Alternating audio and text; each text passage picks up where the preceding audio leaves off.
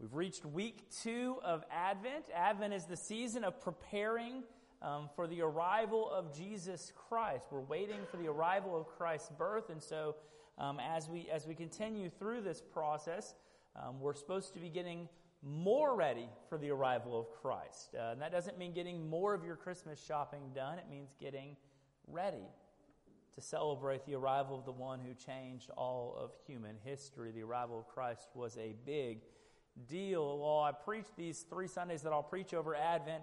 Uh, we're talking about the gift exchange, exchanging uh, one gift for something else. And so last week we talked about exchanging our, our anxieties and our stresses for peace, right? And then this week we're talking about exchanging our, our sorrows and our griefs for joy.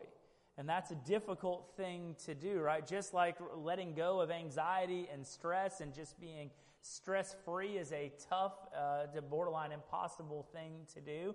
Um, we, we have to approach God and ask God to take that for us. Just letting go of sorrow and being filled with joy seems to be absolutely impossible. This time of year is one of the toughest times of the year for those of us who are grieving. Christmas brings together family, and we see our extended family and the people that we love so dearly, and we recognize more clearly their absence when we're gathered together as family.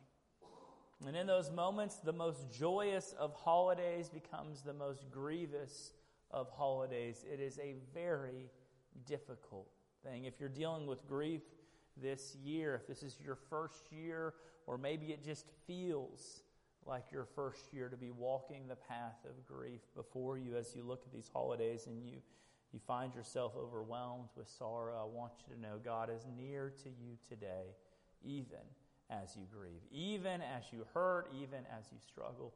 He's near to you today, and He desires you to live a life with joy, even knowing that it's different than the joy of someone who, who has no sorrow behind them. We're going to be reading today in Psalm chapter 30. Uh, Psalm technically doesn't have chapters, so it's just Psalm 30. It's the 30th Psalm. If you have your Bibles, open up Psalms, uh, and we'll look um, at Psalm 30 together. Psalm 30 was written by David for the occasion of the dedication of the temple. Now, if you know the story of the temple, the temple um, was to be built in Jerusalem, and David had a strong desire to build God's temple. It was probably his overarching number one life dream was to build the temple, and God told David, No, you will not build the temple.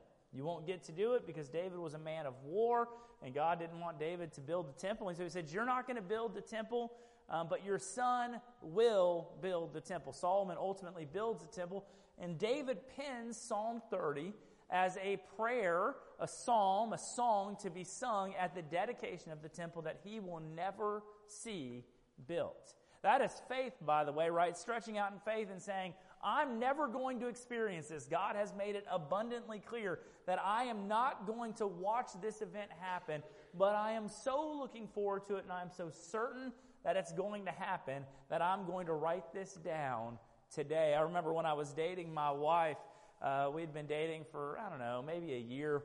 Uh, and I love baseball, and my wife tolerates baseball. Okay, it was a wonderful match made in heaven sort of relationship that we had there. Really, what made the relationship really work early on, though, was I loved baseball, and my wife's family had season tickets to the Astros. And so, I mean, it really was great. But we would go watch Astros games, and we probably went to two games a week when they were in town. I saw a ton of Astros games uh, in the early 2000s, late 1990s uh, when the dome was closed and Minute Maid Park Enron Field was opened up. I saw, I don't know how many games I've seen out there, but a ton that I didn't have to pay for, which is the best type of baseball games, by the way. But I would go and I would notice my wife was not engaged with the game. We would talk and we would enjoy sharing time together, and she was a good sport about uh, being there with me, but she, she didn't really. Uh, love the game the way I did. And so I went to Academy and I bought her a scorebook for baseball, okay? And, and that's a good way, if you know how to keep score in baseball. She didn't know, so I had to teach her how to keep score. Um, but it keeps you engaged with the game, right? Because she's constantly asking me, oh, was that a, uh, where did that ball get hit exactly? And so we're talking through the different positions and numbers. And some of you are like, I don't understand what this guy's talking about. Regardless, uh, I got her to start keeping score for the Astros game, but in faith, I wrote an inscription on the inside of this Academy, you know, $5 scorebook. And I said, this is for all the baseball games that we're going to see together and for all the baseball games our kids are going to play. I was 17 years old. 17 years old. We still have that scorebook, by the way. I look at that and I say, oh my goodness, how, how much faith does it take at 17 to look at your 17 year old girlfriend and say, one day, you're going to bust this out when our kids are playing baseball, and we do. We have games of, of Seth and Julian both, their baseball games being scored in that scorebook, right? But by faith, I said, this is what's going to happen. And my wife, for some reason, agreed that that should indeed happen for me. David knew he was never going to see the temple. He knew this was an event that he was never going to witness, but he was so confident that God was going to make it happen that he wrote Psalm 30 and, and said, When this thing is built, which it for certain will be done, you will sing this song. And this is what Psalm 30 says. We're going to read a little bit and we'll talk a little bit as we go. Verse 1 I will extol you, O Lord, for you have drawn me up and have not let my foes rejoice over me. O Lord my God, I cried to you for help, and you have healed me. O Lord, you have brought up my soul from Sheol. You restored me to life from among those who go down to the pit. Sing praises to the Lord, O you his saints, and give thanks to his holy name. For his anger is but for a moment, and his favor is for a lifetime. Weeping may tarry for the night, but joy comes with the morning. David is writing this, this song that's going to be sung at the dedication of the temple. And he starts out by, by recognizing what God has done. If you're here today and you're dealing with sorrow, I want you to start with the same sort of way we started to deal with anxiety. We have to first recognize the faithfulness of God.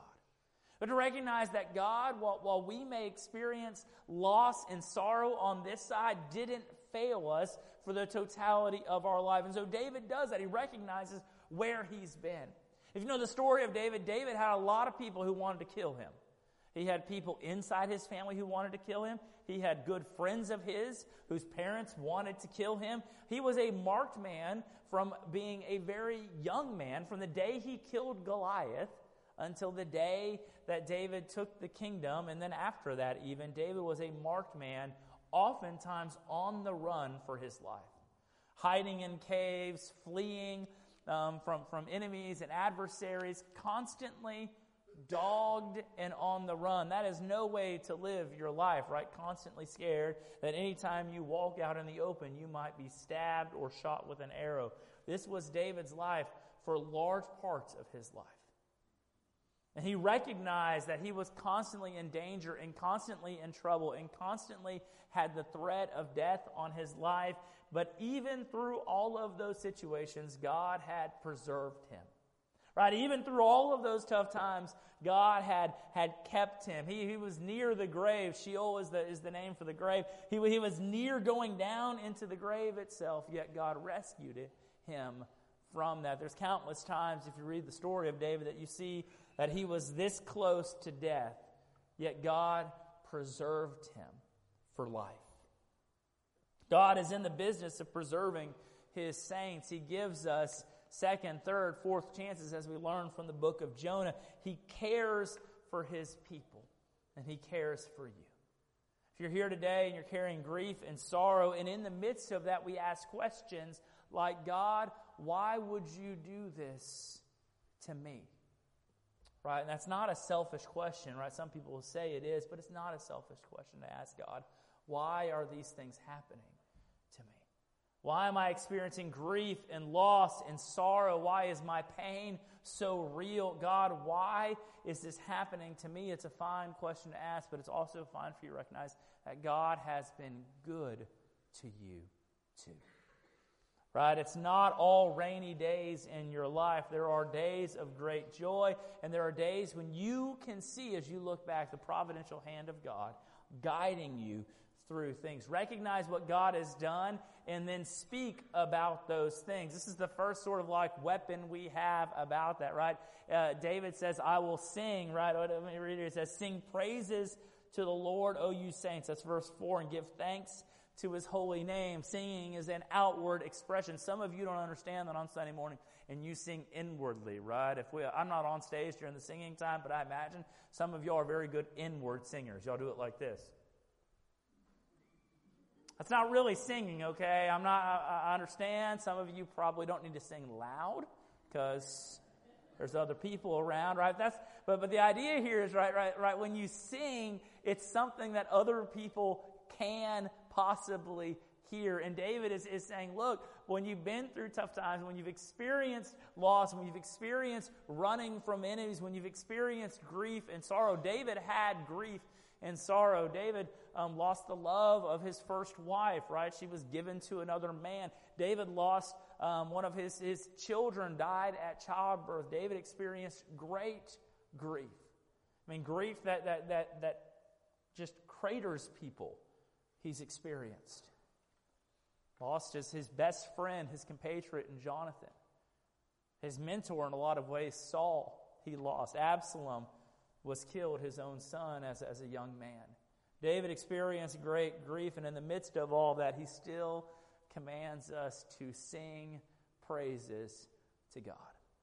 Part of that is, is a trick for ourselves, right? To remind ourselves that God is still good. And while we can think it, that God's still good, when we say the good thing that God has done, right, it becomes a little bit more real to us. This isn't a word of faith, name it, claim it sort of nonsense that you may see on TV. It's just the truth of how the mind works. If we can talk about the good thing that God has done, it's going to sink into us a little bit more. Right? If you're always complaining about something, if you're always verbally complaining about nonsense, you're going to be a pretty negative person. Right? You just can't help it because you're, you're, that's how you're talking. Right? But if you find reasons to be thankful and praising God, all of a sudden your outlook on life becomes more optimistic. It's not magic, it's how God made us to be. So if you're here today and you're experiencing grief today and you're experiencing sorrow today and you say, Boy, I would love to experience joy this Christmas season, guys, I want to start by saying, Speak about the good things that God has done. Don't just remember them in your mind, speak about them. Let those be the things that come out of your mouth. Let the words of God's faithfulness, the words of God's love, the words of God's grace come out of your mouth. Those are the things that let you feel, that let you experience some of that joy that gets robbed when there's grief. And David, who had experienced more, more loss and grief than I will in my whole lifetime, still commands uh, on the occasion of the day for a building that he'll never see opened to sing praise to God. We can sing praise to God because um, there, there, we will experience his, God's anger for a minute, and we may experience sorrow for a minute, but joy comes in the morning. That's a beautiful picture, by the way, that there's joy around every sunrise. I, taught a Sunday school class today because uh, we, our, our teacher was out of town, and our backup teacher was gravely ill. Gravely, as in, uh, I got a text this morning. He said, I spent all night on the throne. That was the exact text that I received. I said, okay, I can fill in, right? um, but uh, yeah, so you know, so I filled in uh, in a Sunday school class. And part of what we talked about in, in the Sunday school class was this concept of new days, right? And, it's a beautiful thing that we get an opportunity to have a new day. There, there's there's something fresh about the sunrise. It brings us to the idea that you know what, what what happened yesterday can be fully behind us. We can look forward to something new today. And that's, that's how God's joy is. While we experience sorrow for a season, joy is just around the corner. Joy after sorrow isn't the same, by the way. I don't want y'all to think that it is. If you've experienced great loss and great grief, it's not the same. Right? Yeah, I was talking to Carolyn Vinton, who's our secretary here. She said she, she's, she lost her husband and her sister. She had a really rough six month period about a year and a half ago. uh, last summer. Really a rough season in her life. And we, we talk about grief at, at different times as we, we walk through things with her. And, you know, she, she said, you know, I'll never be who I was before, but that's okay. And coming to that point where you can recognize that we're, we're changed. We're changed by loss. We're changed by grief. You don't have to pretend like, like we don't have loss and grief and that there aren't things missing from our lives. But you know, when, when we have things taken from us we experience loss, that, that's more places for God to fill. That there's more places for God to fill with His joy. It's not just put a happy face on it, it's allow God to come and fill. One of the ways we do that, though, is we speak faithfully about what God has done, the good things that God has done.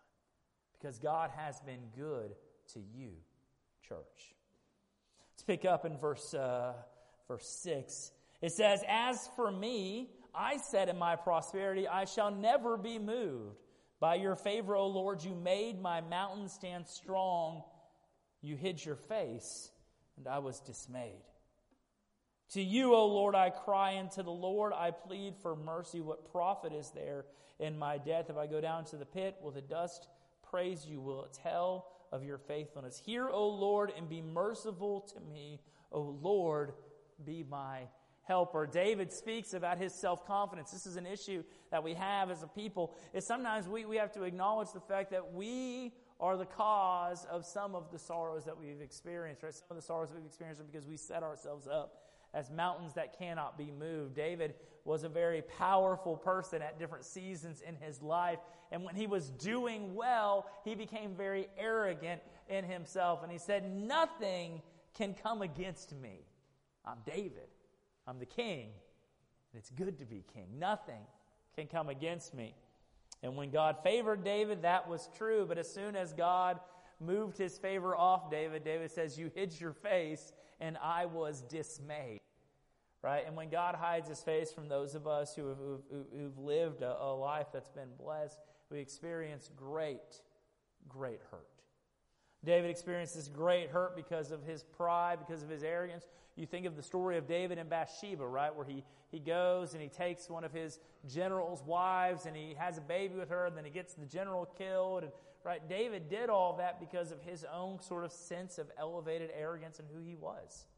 I see it, I want it, it's mine, I'll take it. Those were David's choices. Those choices led to the, the death of one of his good generals. It led to the death of a baby. It led to um, really the rest of David's life being in turmoil in his family. I mean, every time you read about David's family from that point forward, his, his family is in chaos because he chose in his power to do his things his way. Sometimes we have to acknowledge that some of the reasons that we experience sorrow, some of the sorrows that we have are sorrows of our own creation. Right? Maybe you have broken relationships. Maybe you have broken. Uh, I think about family relationships. Really, it hurts my heart sometimes to hear about broken family relationships, and I hear them way too often. You know, the, my, my, my dad said this to me when I was 21 years old, and I haven't spoken to him since, and here I am burying that daddy, you know, 40, 50 years later. 40, 50 years where nothing was fixed of the problems that were there. A lot of times our sorrow is our own, but really we just need to recognize that sorrow is real. Acknowledge your sorrow, acknowledge that you're hurting, acknowledge where you have blame and then acknowledge where, where maybe it's just the way life is. Life is broken. Loved ones pass away. And there's no like there's no easy answer to that other than just to acknowledge that that's the way this world is set up since sin has come into this thing and broken it. We have to come to grips with the fact that that is real. So we acknowledge that it's real and we acknowledge that we experience those things. Hiding that you hurt, hiding that, that, that you've been hurt, hiding that you have grief, is not healthy for who you are as a person. Right? As men, we like to do that. We like to hide our emotions. We like to bury them underneath uh, thick calluses that we put up over ourselves. It's not healthy. Men, if you're a woman in there who's geared to do that as well, it's not healthy for you to live that way. Allow yourself to feel. Allow yourself to be honest with what goes on and acknowledge what goes on, but don't lose sight of the fact that God's been good to you before that. And God's going to be good to you after that. As we finish up, it down in verse 11, it says, You have turned for me my mourning into dancing. You have loosed my sackcloth and clothed me with gladness, that my glory may sing your praise and not be silent. O Lord my God, I will give thanks to you forever. Yeah, so, so David starts by saying, Look, uh, recognize what God has done and speak about it. Tell people about it. And then he goes in the middle and he says, Look, acknowledge that you have hurt, you have pain. Some of it's self caused, some of it may be from other reasons, but you've experienced great grief, and that, that, that, that is a real part of what you've gone through and where your life has taken you. And then on the back end, we go back to recognizing that God has always been faithful. And then because God's been faithful, we look forward to Him continuing to be faithful. I, I love that, right? He says, he says Look, uh, oh, Lord my God, I will give thanks to you forever. Forever doesn't stop, right? Forever isn't a temporary situation where, like, I'm going to be thankful because it's the Thanksgiving season. I'm going to be thankful because it's the Christmas season. I'm going to be thankful because I received this good gift. No, thankfulness in this situation is a forever state. It's an active state that you choose to live in. And David says, Look, I will be thankful not for, for the rest of my life. I'll be thankful forever because God, you restored me. God, you brought gladness back to my heart that I didn't think gladness could come back to. God, you have been good to me, and I'll be thankful to you forever. We come to Christmas time and we think about what it was that brings joy to the world. That's probably one of my favorite songs. I know Elaine Simpson likes the song Joy of the World. Uh, she says it's not just a Christmas song. We only sing it at Christmas time. It's probably shoved in the Christmas section in the book, but there's nothing in there that makes it a Christmas only song. Right? Because Christ came and joy entered the world. Real joy, lasting joy, joy that, that, that is unspeakable came into the world. And it was snuffed out. That joy was snuffed out on Calvary taken away from the world, and we await again the return of that one who brings joy to the world again. Advent is a season of remembering the coming of Christ initially, but also the second coming of Christ that's promised. Because you know what I love about the picture of Revelation that God gives us about heaven and the new earth are going to be set up? Is, is, is God is there tending to us. Like, like we give God glory and praise and honor, and then God tends to us. Right, right, where, where, where there will be no tears and no sorrow and no crying because God will draw near to you then. That is a beautiful picture of a promise of the joy that God will give us, where we won't experience grief and sorrow. We won't have to constantly be in and out of joy and, and sadness and depression and anxiety. Those things will be washed away because God Himself will be with you. It's the picture Jesus gives of himself when he comes the first time, right? Emmanuel. God with us. Jesus came near to us through the incarnation to give us hope and joy that lasts through this life and a promise for joy that will last for all time. And the way we achieve that is by coming to Jesus in faith. We cry out to Jesus in, in faith and we say, God, I'm broken and I don't understand why, but I want you to take care of me. We cry out to Him for faith for our forgiveness of sins. We cry out to Him faith for the brokenness in our lives. And God is good to meet our needs where He's at. So, my prayer for you today and my prayer for you this Christmas season, if you're walking through, through valleys of sorrow, is for you to speak about the things that God has done that's good. A lot of that, if you're dealing with the, the most natural of sorrow, the loss of a loved one, the loss of someone who matters to you, is to speak about that person. Why do they matter to you? Right? God gave that person to you as a good gift. Every good gift is, is from God, as Scripture tells us. If you have a a parent or a grandparent or an aunt or a sister or a brother, whoever it is, who you've experienced the loss of. Right, right? That was a good gift for you. And you probably have thousands of ways you can praise God for what He gave you in that person. Thousands of memories you can go back and say, God, how good you were to let my, my sister be a part of my life in this way. How good you were to let my father be a part of my life in this way. How good you were to let my, my grandfather, my grandmother, my mother be a part of my life in this way. And as you speak about those things, as you gather together as a family and you share those memories and recollections, all of a sudden sorrow is replaced with thankfulness because you are so fortunate to have someone worthy of grieving over. How great is that?